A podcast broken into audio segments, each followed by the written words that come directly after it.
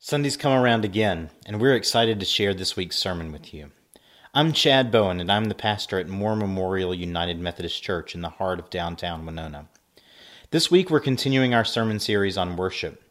Over the next few weeks, we'll be talking about how our practices of worship on Sunday mornings remind us of the deep truths of the gospel, of who we are as the people of God, and how God calls us and equips us to live and love by His grace through faith, which is his gift to us. Last week, we talked about time and how it's not the world's responsibility to tell the church what time it is, but the church's responsibility to tell the world what time it is. This week, I'm excited to talk about how our practice of coming together each week for worship serves as a reminder of how the church is never quite settled in this world. We're always on the move. Just like the people of Israel were formed during their waiting, during their slavery in Egypt for 400 years, and during their 40 years of wandering through the wilderness, so the church is formed in its waiting for the return of Christ and its journey to follow him in the meantime. I pray that this message is a blessing to you. If you'd like to join us in person for worship on Sunday morning, we'd be thrilled to have you. We're worshiping at 9 at 11 in our Family Life Center. Until you're ready to join us, we pray that this ministry is a blessing to you and an opportunity for you to recognize God's work in your life. Our scripture readings come from the New Revised Standard Version of the Bible and are used with permission. May God bless you richly this week, providing you with all you need to offer Him your praise and to serve His people. Amen. Let's pray. Eternal Triune God, Father, Son, and Holy Spirit, we thank you for the gift of your word and the gift that it is to gather with your people to hear your word. We pray that as we gather, your spirit would be present with us, that your grace would be real to us, and that it would transform our lives, so that we might love you and love our neighbor as you have called us to do. May this time be a time of worship, a time of encounter with you, a time where we experience your joy and your comfort, a time where we are built up by your Spirit to be the people that you have called us to be so that we may praise you with our lips and with our lives. This we pray in the name of Jesus Christ our Lord, he who lives and reigns with you in the unity of the Holy Spirit, one God both now and forever. Amen. Our first reading this morning comes from the book of Deuteronomy, chapter 1, and we will pick up in verse 22. Uh, Deuteronomy is the second giving of the law. This is what uh, is said to the people of Israel as they prepare to enter into the promised land. It's, it's the time when Moses is giving instructions to the people before he dies. And as he does so, he reminds them of what they have experienced as they have traveled together. And this is what he says All of you came to me and said, Let us send men ahead of us to explore the promised land for us and bring back a report to us regarding the route by which we should go up and the cities we will come to. The plan seemed good to me, and I selected twelve of you, one from each tribe. They set out and went up into the hill country, and when they reached the valley of Eshcol, they spied it out and gathered some of the land's produce, which they brought down to us. And they brought back a report to us and said, It is a good land that our Lord God is giving to us. But you, were unwilling to go up. You rebelled against the command of the Lord your God. You grumbled in your tents and said, It is because the Lord hates us that he has brought us out of the land of Egypt to hand us over to the Amorites to destroy us. Where are we headed? Our kindred have made our hearts melt by reporting the people are stronger and taller than we. The cities are large and fortified up to heaven. We actually saw the offspring of the Anakim. I said to you, Have no dread or fear of them. The Lord your God, who goes before you, is the one who will fight for you, just as he did for you in Egypt before your very eyes, and in the wilderness where you saw how the Lord God carried you, just as one carries a child, all the way that you have traveled until you reached this place. But in spite of this, you have no trust in the Lord your God, who goes before you on the way to seek out a place for you to camp, in fire by night and in the cloud by day, to show you the route you should take. The word of God for us, the people of God. Thanks be to God. Our second reading this morning comes from Hebrews chapter 13. We'll read verses 12 through 17. Hear these words. Let us then go to him outside the camp, that is Jesus, and bear the abuse he endured. For here we have no lasting city, but we are looking for the city that is yet to come. Through him, then, let us continually offer a sacrifice of praise to God that is the fruit of lips that confess his name. Do not neglect to do good and to share what you have, for such sacrifices are pleasing to God. Obey your leaders and submit to them, for they are keeping watch over your souls and will give an account. Let them do this with joy and not with sighing, for that would be harmful to you. The word of God for us, the people of God. Thanks be to God. Let's pray. May the words of my mouth and the meditations of each of our hearts find acceptance in your sight, Almighty Father, for you are our rock and our Redeemer. Amen. Today, as we continue our series through worship, we're talking about gathering, which is a strange thing for us to do, especially by radio and on the internet, where those of us who are engaging in these ways are not able to physically gather with us. But I hope that talking about the importance of gathering will instill in your souls a desire to be together, a longing to be together, so that when we can finally be together, it will be a point of great privilege and joy and grace for all to be together. To gather is not a neutral act. It is not vanilla or unimportant to get together in person embodied to be together changes things. We're acutely aware of this in the midst of the pandemic that to gather is to be vulnerable with one another. Before the pandemic, there were always concerns when large groups came together that that was a target for terrorism. But now we're more aware than ever of the ways that other people or we might have germs, and to be in the same space might be to risk becoming ill. Which means that if we're going to choose to get together, there must be some value in that. If gathering didn't shape things, we wouldn't have things like prayer vigils like we had 19 years ago after September 11th, where we gathered together as people to be united in solidarity and to pray to the Lord together. If gathering didn't shape things, we wouldn't pay attention to protests or to um, marches or to sit ins or other times when people get together because there's power in gathering. There's something about being together with a unified mission. There's something about solidarity that we know innately as humans across cultures. And there are all kinds of social cues that shape our gatherings. We ask questions like, when will we meet? And there's the set time, usually 9 or 11 or noon. And then there's the real time, sometimes earlier and sometimes later than what we've agreed upon. Sometimes you're supposed to be early. In the business world, they're inclined to say that early is on time and on time is late. For a wedding, if you show up at the appointed time, you're going to be tripping over the bride or her mother on the way into the church. One church that I served previously would set times for projects to work on, but if you showed up at the time they said, they would have already been working for an hour and rag on you when you finally showed up that you let them do all of the work. Sometimes you're supposed to be early, and other times you're supposed to be late. I didn't learn this until I was a sophomore going to the junior senior prom with a junior who had asked me to go, and we showed up at the appointed time. And We stood around looking at each other because no one else was there at the start time. It was pretty embarrassing. If gathering didn't matter, we wouldn't pay so much attention to the logistics, like when should we show up, or who will bring what we're going to eat, or how many people will be there, or where will they all sit. We wouldn't bother with all of those details if it wasn't important to get together. We wouldn't ask questions like, How will we occupy our time? We pay attention to it because getting together matters.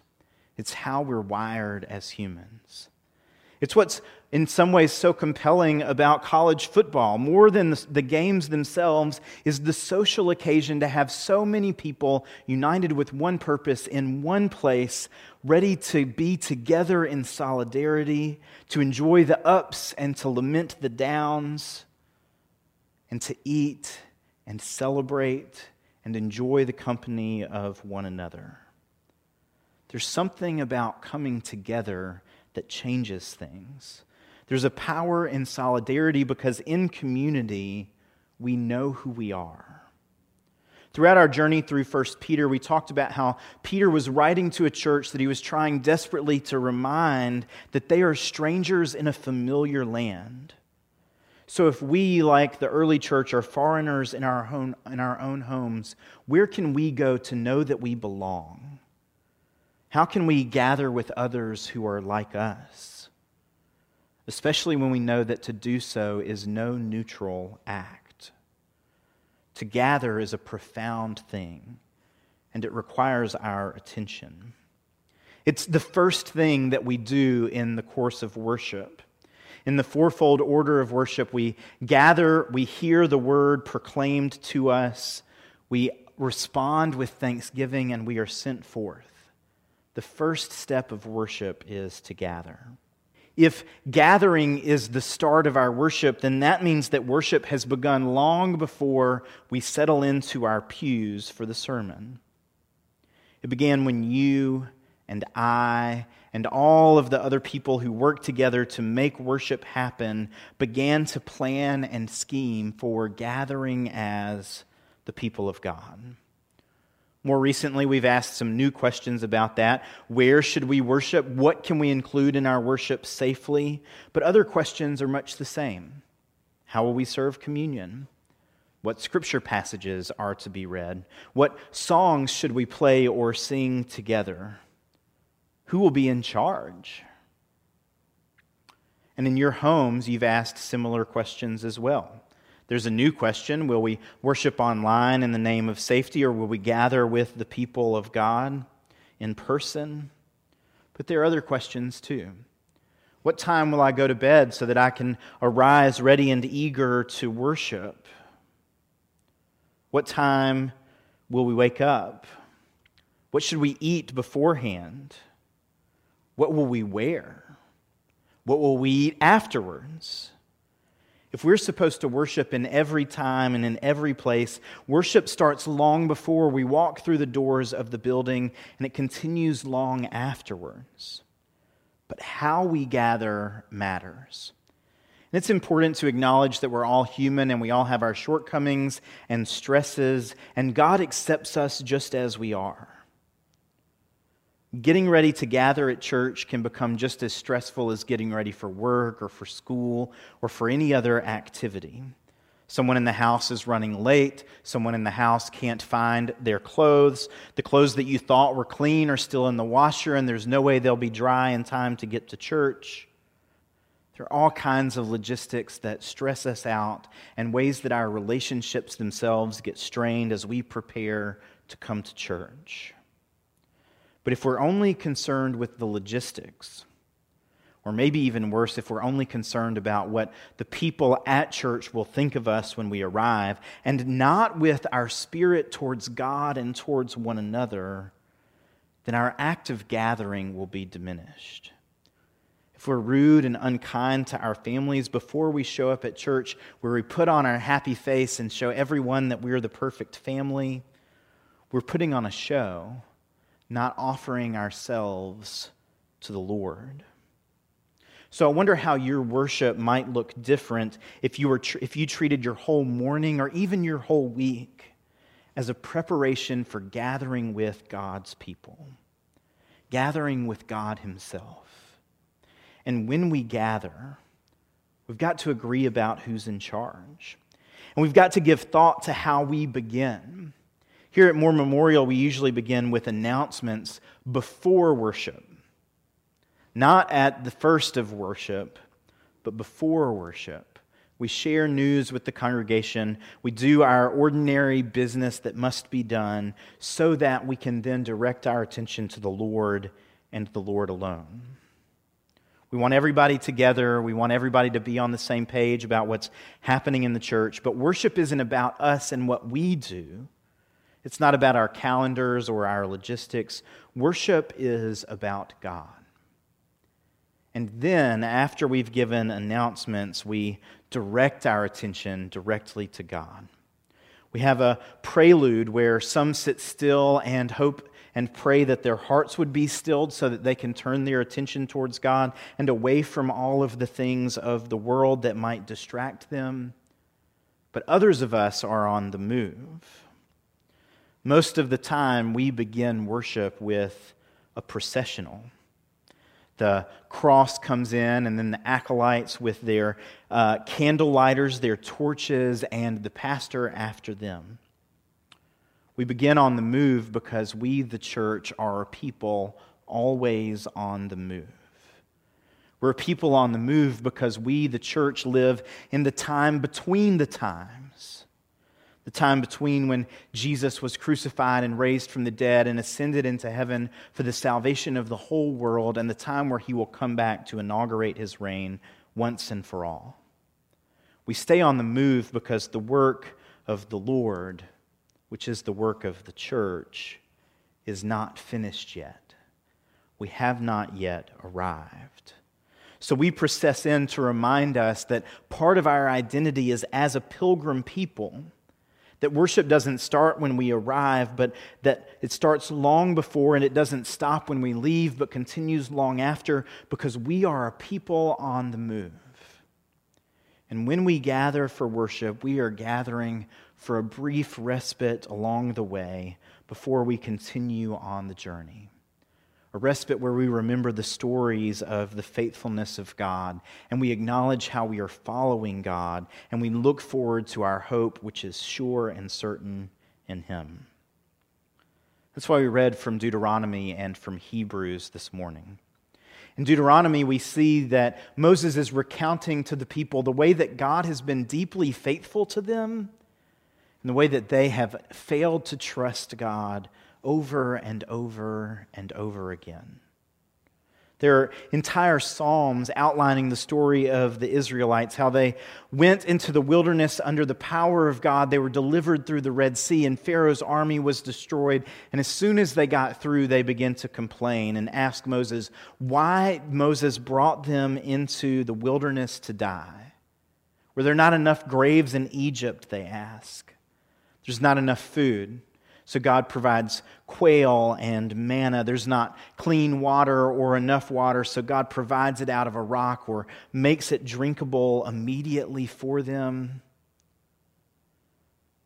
They meet enemies along the way that they conquer by the power of God, and still they wander away and they find themselves in fear of the people that God has told them to conquer because they don't trust the Lord despite all that He's done for them. God has prepared the way for them, He has gone ahead of them, and each day, Every day that they have traveled, there has been a pillar of, of clouds over them that they can follow as they go where they're supposed to be. And there's been a pillow, pillar of fire at night that they can follow. Even at the night, they know each step that they are to take. He's delivered them from Pharaoh and from his power despite their weakness.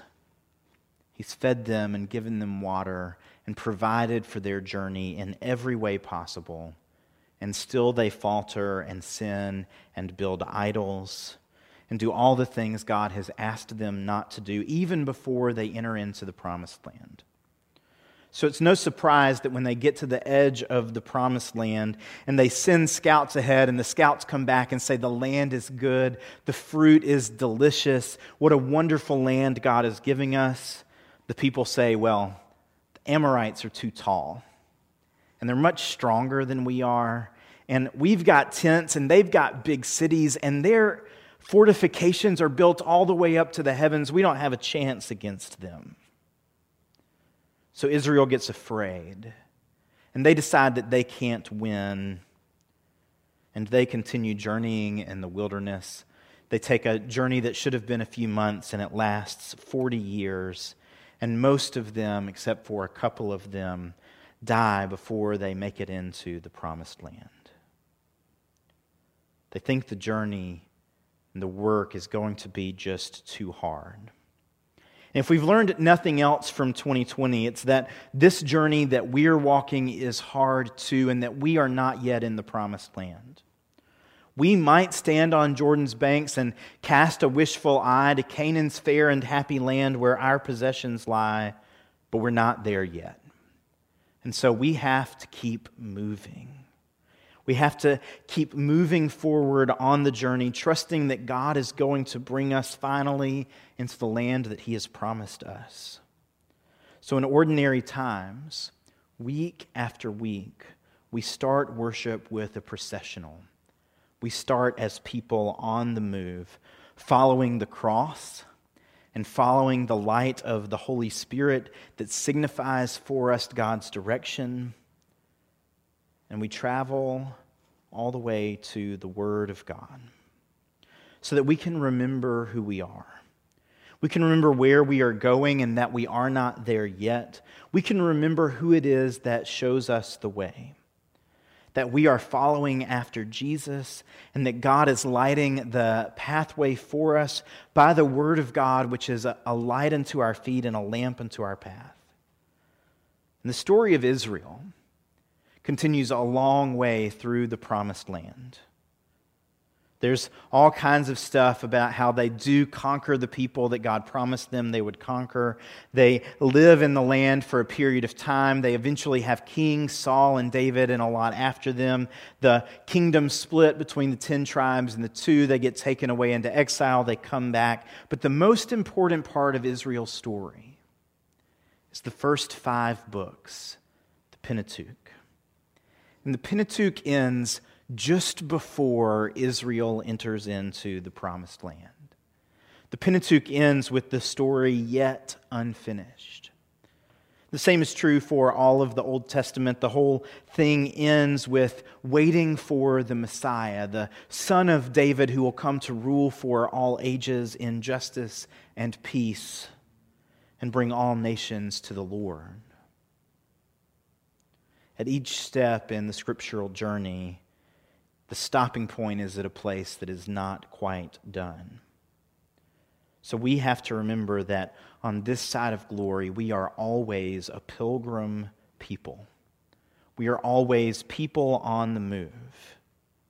So we process in, remembering that worship does not start, start when we sit down and, and make ourselves comfortable, but it starts long before we arrive as all of us come together to become the body of Christ.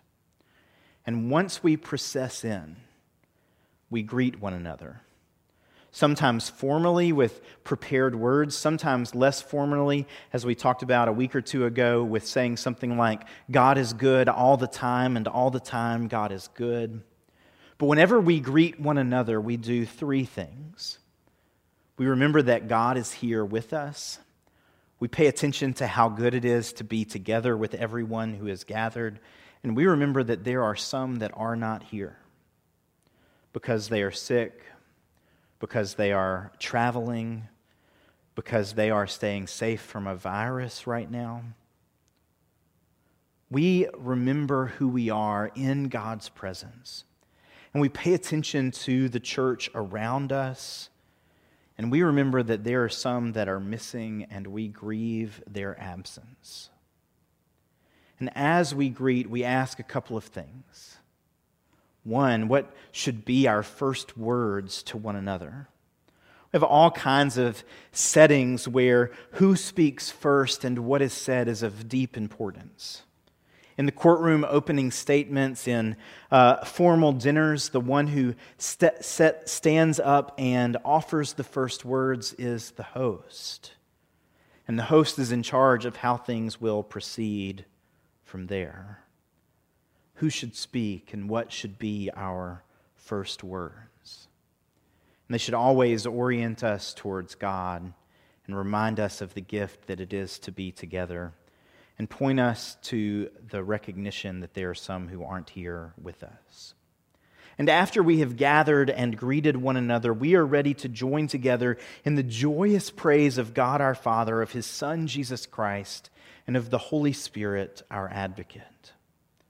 When we are together, we remember who we are, that we are a people on the move. That as Hebrews says it, we, we have no lasting city here. As uh, one country music singer says it, this is our temporary home. As other hymns say it, we have no abiding city here. But we gather together to take a short rest and to remember our mission and to remember that we are leaning forward towards our destination of the land that is promised to us, the inheritance that is promised to us. For we are no less than children of God. And we pray even as we are in enemy territory, as we are strangers in a familiar land, we pray that God's will will be done here, even as it is in heaven. Heaven, the place where his dominion has always been recognized and celebrated, his dominion over all things. We seek to learn what is just and good so that we can learn in the present what it will be like to live in that heavenly city someday soon. And we remember that we are people continuing on the move, on the journey, following after Christ and the light and the cloud that God is sending before us as He prepares every step of the way. We gather in solidarity to praise the one who has made us, the one who is redeeming us, and the one that will bring us all the way through to the finish line. It might be a short respite in an otherwise long and arduous journey.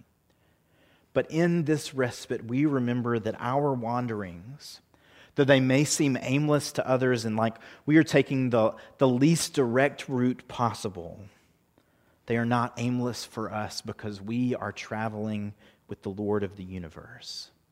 We are following the Lord, our Creator. And He will bring us into freedom. He will bring us into peace. He will bring us into holiness at last.